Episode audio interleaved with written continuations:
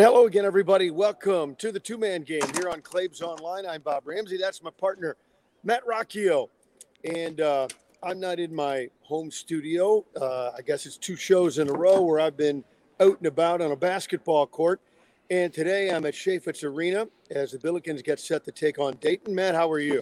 I'm doing great, Rammer. I'm doing great. Ready for a great game today. Yeah, looking forward to it. Um, before we look at what's going to be happening here in uh, what two hours, um, I, I want to go back and talk about what the Billikens did at George Mason.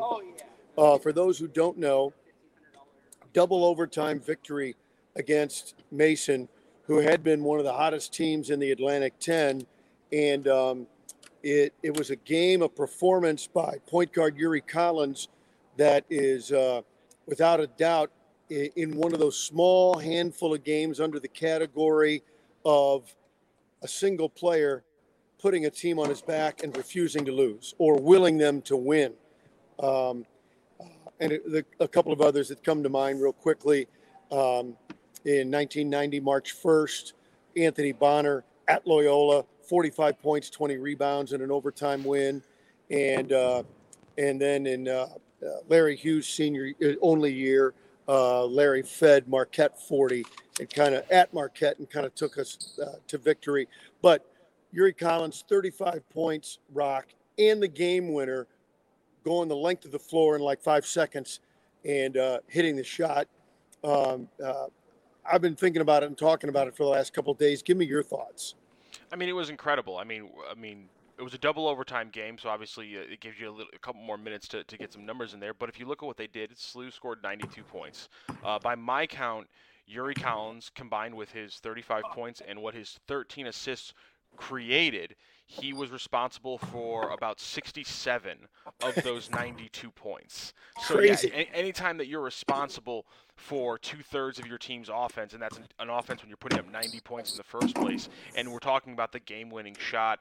We're talking about you know keeping you in the game with those early three pointers right off right out of the gate. I mean that that mid-range jumper he hit, the, the possession after he missed that three bad was just a huge moment to stabilize the game, and he had a lot of those plays too. So I mean it was an incredible game. You know virtuoso performance if you want to say that. He was he was a monster in that game, and if you would have asked me before the season what Yuri's you know game high was going to look like for this season, I wrongly would have said nowhere close to 35. No. So, well, who would have?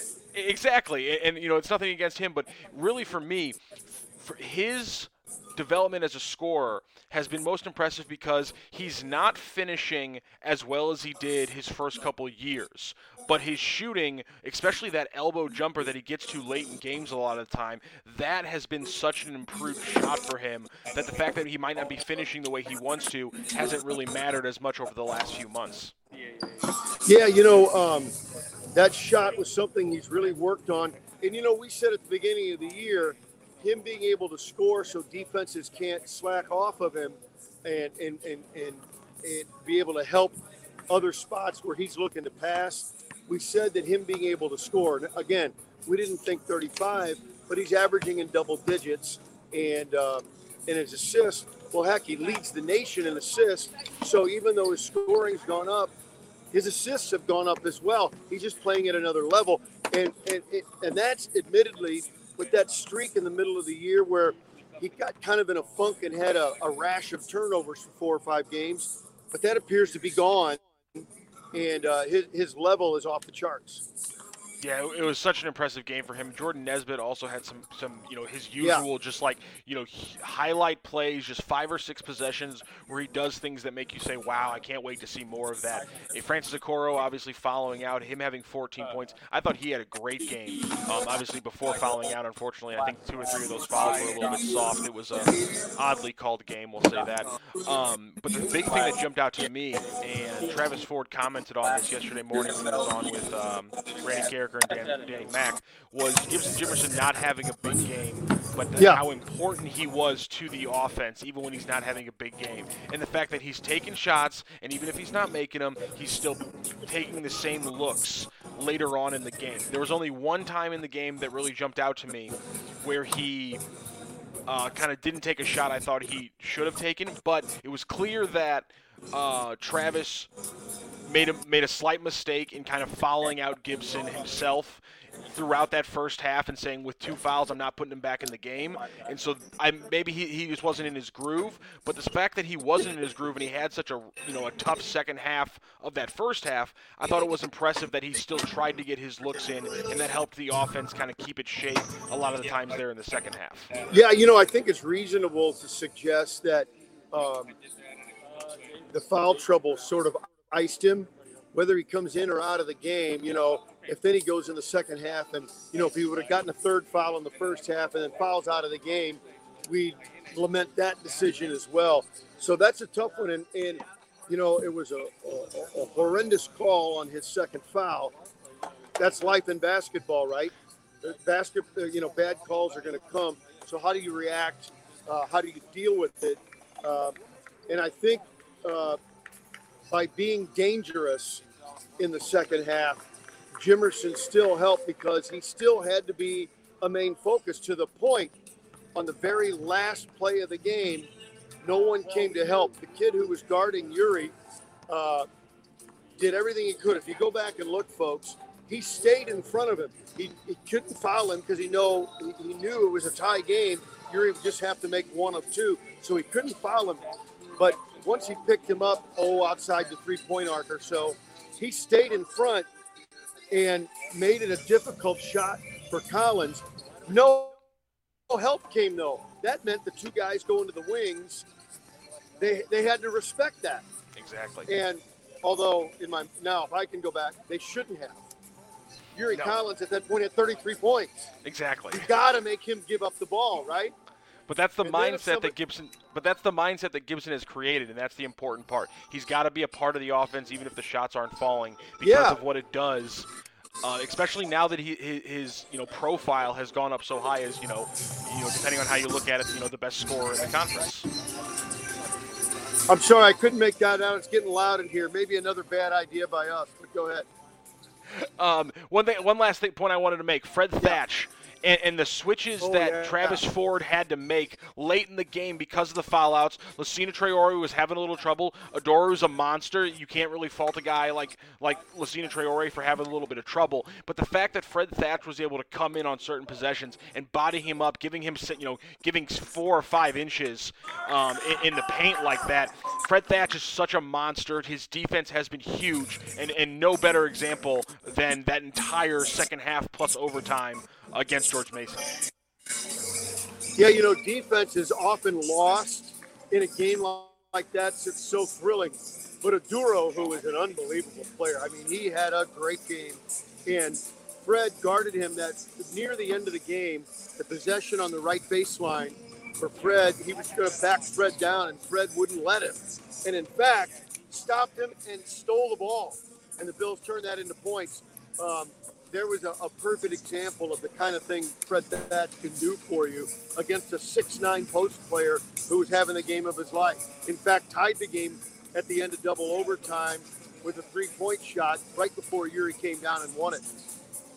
And the good thing as we look towards today's game is that SLU definitely gets a day off because DaRon Holmes, you know, never mind. He's a freshman who's averaging 15 points in conference play, so they don't even get they get no respite from another dominating forward. Uh, not to mention the fact they have Camara in there as well. Um, Kobe Elvis has has uh, completely exploded since that game he had against St. Louis. You know, he's right. gone from being a guy who was around eight or nine points, but since that St. Louis game on, he's at, he's at about 12.9, 13 points per game. So I mean, they really have kind of exploded since that St. Louis game, which right. they did win.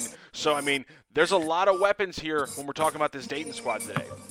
Well, you know, on Wednesday night it was the two hottest teams in the league, and now this afternoon it's the two hottest teams in the league.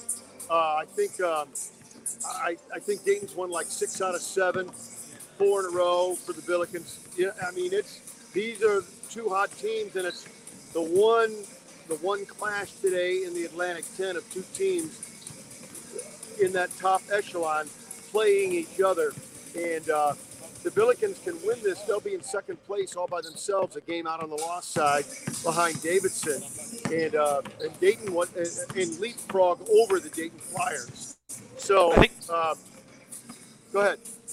I think the big thing with this game is I, I'm pretty sure this is the first time we've had a, a, game, you know, previous on in the season to kind of look back and compare what's going to happen here. So, like we were saying, Kobe Elvis kind of exploded in that first game against St. Louis.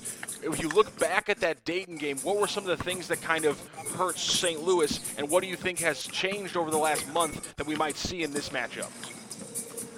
Uh, uh, make it say that one more time. How Sorry. do you think? Comparing the last matchup from late January, how do you think St. Louis has improved over the last month, and how do you think oh. that's going to affect the rematch? Well, I think I think depth is a real key. In that first one, the Bills didn't have Marten Linssen.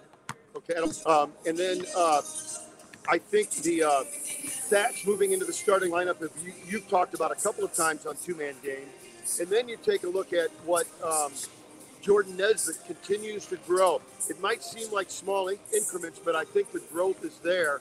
And um, so I think a general overall improvement uh, is key. You know, one of the things I think to look for, and you'll see some of the Dayton guys come behind me as they start warming up, is um, Dayton really, and it goes against what we've seen from Dayton over the years. Um, they try to reduce possessions in a game. Uh, in fact, um, it's the, the, smallest number of possessions per game in the Atlantic 10. So they really, as much as George Mason wanted to control what was happening, Dayton Flyers really want to control the pace of the game. They move the ball quickly, but they don't necessarily shoot that quickly. And sometimes people confuse the two things. Yeah, the biggest thing you mentioned, Marten Linssen, the center uh, minute breakdown in that late January matchup against Dayton. 36 minutes for Francis Okoro, four minutes for Lassina Traore. So yeah. if we're just talking about fatigue and the ability to stick to your man late in a game, which Francis Okoro was having trouble late in that game against Dayton, it's going to be a completely different thing there. The second thing is the only thing that Dayton sometimes will allow teams to get uh, a, a, good amount of three point shots off. So, the last few games, the last two weeks, St. Louis has trended yep. as a much heavier three point shooting team. So, let it fly, let it rain. You're in your home gym, you got your shooting eye. Take as many three pointers as you want. That's the key to this game again. The center play, having that rotation back, is going to be the biggest thing. But if they can get any semblance of the shooting they've gotten over the last two weeks, that's going to be the formula to win this game. Yeah, and one more thing.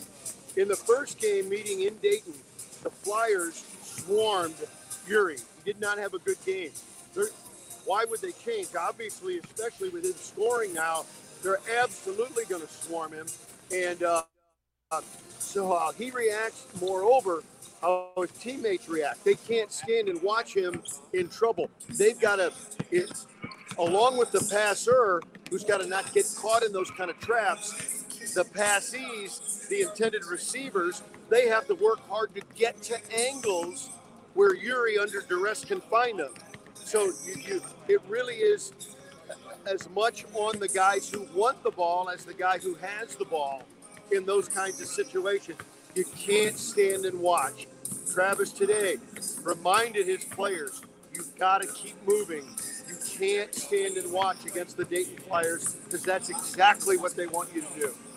Absolutely. And the other point you mentioned from that previous game in January, Jordan Nesbitt had just five points on seven shots. If he is at any point a different player and the X factor we know he can be in this game, that's just another thing that can completely change how this goes. It was only a five point loss, and it was a close game throughout. They obviously, it was one of those games where they had a rough second half. So there are little things that St. Louis can control that can completely change how this game went from when it did in January. That's why, despite the fact that Dayton is so good and they just beat VCU by 30, it, it's yeah. not crazy to have some confidence and some optimism here if you're a St. Louis fan. Yeah, you know, um, uh, again, I think all these things we bring up, this is um, this is going to be one of those clashes of top teams in the league. And, and you know, Travis said this today. He said these two teams have earned the right to have a big game label put on this game both teams have done what they need to do to play well, um, and and they've earned the right. I, as you can see, the white behind me, it's the, the Billiken Blizzard. Everybody gets a T-shirt, so it's gonna be it's gonna be will look like a blizzard in here. I don't know if it'll be a sellout, but it'll be close. the student section will be overflowing. And, you know, Travis said if these two teams were 12 and 10 or playing 500, it, you'd have fun, maybe. It's a good rivalry. Two teams that started playing each other back in 1952, but it wouldn't be the same. They've earned the right to have this be a big game day uh, on Saturday in college basketball. And uh, I, I, think it's going to be an absolute war. And to make sure no Flyers are listening, and Travis really challenged his guys to be very physical today. And, and that um, that's one of the ways they're going to have to take Dayton out of their offense and defense. Look for a very physical game today from the Billikens. I don't know about you or uh, Jon Rothstein, but I would call today an underrated matchup between the Billikens and uh, the Flyers on the college basketball slate. Well, and when you look at, at all the ratings, you know, I think mostly we look at the net that supposedly has high value with the NCAA tournament committee. KenPom is something because of the way it's all broken down, we all really respect. But if you look at all the ratings, they're, the Billikens and the Flyers are almost dead even in all of them except one, I think the Bills are like one slot ahead or two slots. I mean, this this really is a pick 'em matchup here at Chaifetz Arena today, and it should really be a good one. I just um, got a I just got a little note here um, as I was kind of making a joke at the expense of our, of our good friend Jon Rothstein not putting St. Louis Dayton on the uh, watch list for today's game as an underrated matchup. Um, but he did just tweet out, uh, thank you to Joe Roderick for sending this to me. Uh, Elijah Weaver will be available today. He has not played since the 22nd when they lost to George Mason. He had a quiet game, just five points, one for six against St. Louis in their January matchup. So Elijah Weaver will be back today for Dayton. Um, that's just another wing that, that Dayton can out, throw out there against St. Louis. So that gives them a little bit more experience. Um, he's a young team, a lot of freshmen. Uh, and Elijah Weaver is one of the few juniors and upperclassmen on this team. So they get one of their uh, veteran leaders back for today's game. So that could be an interesting uh, ripple there for Dayton. They haven't really missed him over the last couple weeks with how they've been playing. So that's just, you know, kind of a feather in the cap there for the Flyers. Yeah, I don't think there's any question about it. You know, Anthony Grant brought in this young team that uh, lost three buy games in, in Dayton Nation and really around the country going, what's, what's going on? Well, they got too many new guys. It's, you know, it'll be a rebuild. And since then, well, maybe not since then, they've slowly built.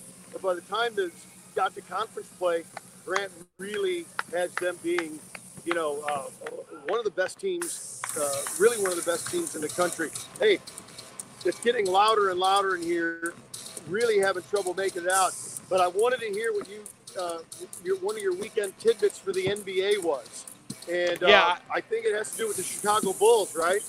Yes, it does. Two things. Obviously, the Fighting Illini having a good season. Kofi Cockburn is a monster. He had 37 points the same night that Yuri had 35. He did it on 16 of 19 from the field against the number 11th ranked Badgers. That was a huge game for Kofi. Again, uh, the Illini are going to keep shooting up boards. Uh, if they can win games like that, and, and Plummer um, and, and, their wings aren't having a good game, I think Curbelo might have sat out that game as he's kind of still working his way back completely. So, I mean, the Illini right now are killing it. And a former Illini up the road in Chicago has absolutely exploded over the last two weeks, over the last, uh, I'll, I'll, say, yeah, two, three weeks.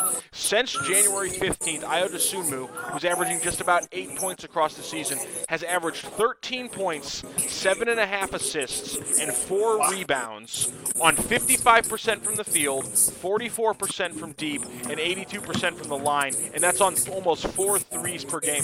Ayo Dosunmu, who has gone crazy right now for the Bulls. And last night, he had a huge and absolutely thunderous dunk late in the game that put the uh, nail in the coffin on a big win over the Indiana Pacers.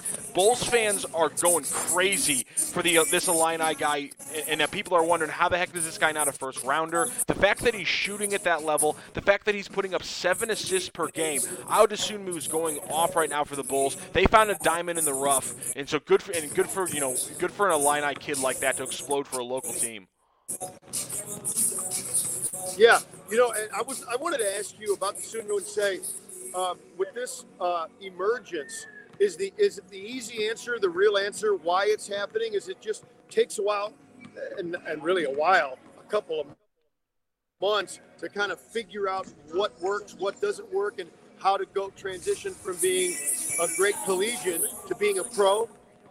I, I, I, I gotta think it's little things like that, but also I had with the way his assists have jumped, he was averaging under three assists per game, and then it's jumped up to about seven assists per game. And obviously the minutes have jumped up, but his assist percentage, his assists per minute, all the rates have jumped up as well. So I think it's more of him understanding yeah. the offense because this is a guy who's been an athlete, and, and he was long for his size. You know, he's I think he's listed right now by the Bulls at six uh, he's listed at 6'5". I thought he was still 6'4". So, I mean, he's 6'5". I think his wingspan's around 6'7". So he's long, and he tries yep. on defense. And in that scheme, with the way that Alex Caruso and Lonzo Ball have built and DeMar DeRozan have built in that defensive scheme, he was always going to get minutes there. So it's really been, for me, the offensive understanding, I think, for him. The game started to come down. That speed has hit that mesh point where he's starting to understand, and the game's starting to slow down, where, again, we talked about this in previous podcasts, it's all about reacting, not thinking. And I think that's what we saw last night in that that Pacers game. It was late in the game. He saw an opportunity. He took it upon himself, and he beat a guy one on one. Yeah. Throw down a thunderous dunk. It was it was incredible. Um, and and obviously because being an Illini guy and watching him and watching him emerge, that makes it a, makes it a fun story. It is interesting. Sometimes it takes even a great college player a season, a full season or two to figure it out if they're ever gonna. Sometimes that transition is just too much. So to see him emerge and see it, do it dynamically is pretty cool. Hey, before before it gets nuts and the people start pouring in here, um, tell me what else you're you're looking for NBA wise this weekend. Ooh, it's actually a pretty good weekend. I'm pretty pumped, actually. Today, the Memphis Grizzlies are playing a game right after pretty much SLU's going to be wrapping up. I'm going to be excited to watch that because right now they're the most watchable team in, in the league. Uh, Phoenix is playing Washington. It's not going to be a great game overall, but anytime you can watch Devin Booker um, and Bradley Beal's out right now, so but anytime you can watch Phoenix, uh, can, it's, it's going to be a good watch. Milwaukee is playing Portland. I want to watch the Bucks, but I cannot stand Portland right now. They, they made a trade yesterday, Rammer. That was an absolute surrender trade. So Dame Lillard, Dame Lillard, C.J. McCollum, get the hell out of Portland. No need to watch that game today. Tomorrow, though, the 76ers and the Bulls. You want to watch Ayo Dosunmu on a Saturday afternoon? You can do that tomorrow. Joel Embiid is making a late run for MVP. That's my biggest watch of the weekend. Sunday afternoon, 76ers and Bulls. You can just watch Ayo Dosunmu, like I said, dominate. You can also watch Joel Embiid, who I think is the best story in the NBA right now. Continue his just absolutely just you know fire torch runs in the NBA. Rock, I'm going to have to let you go, and we're going to have to wrap this one up. Uh, a shorter version today. A quick look around Chaifetz Arena. You can see the guys warming up. It won't be too much longer, and this place will be filled. Chaifetz holds 10-6. Oh, here come the pyrotechnic guys. All right. Flames will be shooting in the air, dancing girls, madness, bedlam. Uh, here at Chaifetz Arena, there's the Billikens warming up. Gibson Jimerson, bang, got it. Uh, you got that one for free. Uh, hopefully, we'll see a bunch more of those today. Uh, sorry I didn't bring my earpiece when I came in at nine o'clock this morning. It was quiet as a church, so I learned my lesson. I'll have it with me the next time. Rock, See you later, Rammer. You too. St. Louis Acura was the number one Acura dealer in Missouri in 2021, and we were the 17th in the nation for Acura sales volume. We sell over 100 pre-owned vehicles monthly, and we service all of the makes and models that we sell. We are waiting for verification of our 30th Acura Precision Team Award, the only dealer in the nation with so many awards for customer satisfaction and dealership performance. We have 300 pre-owned vehicles in stock right now. St. Louis Acura, better than ever for you.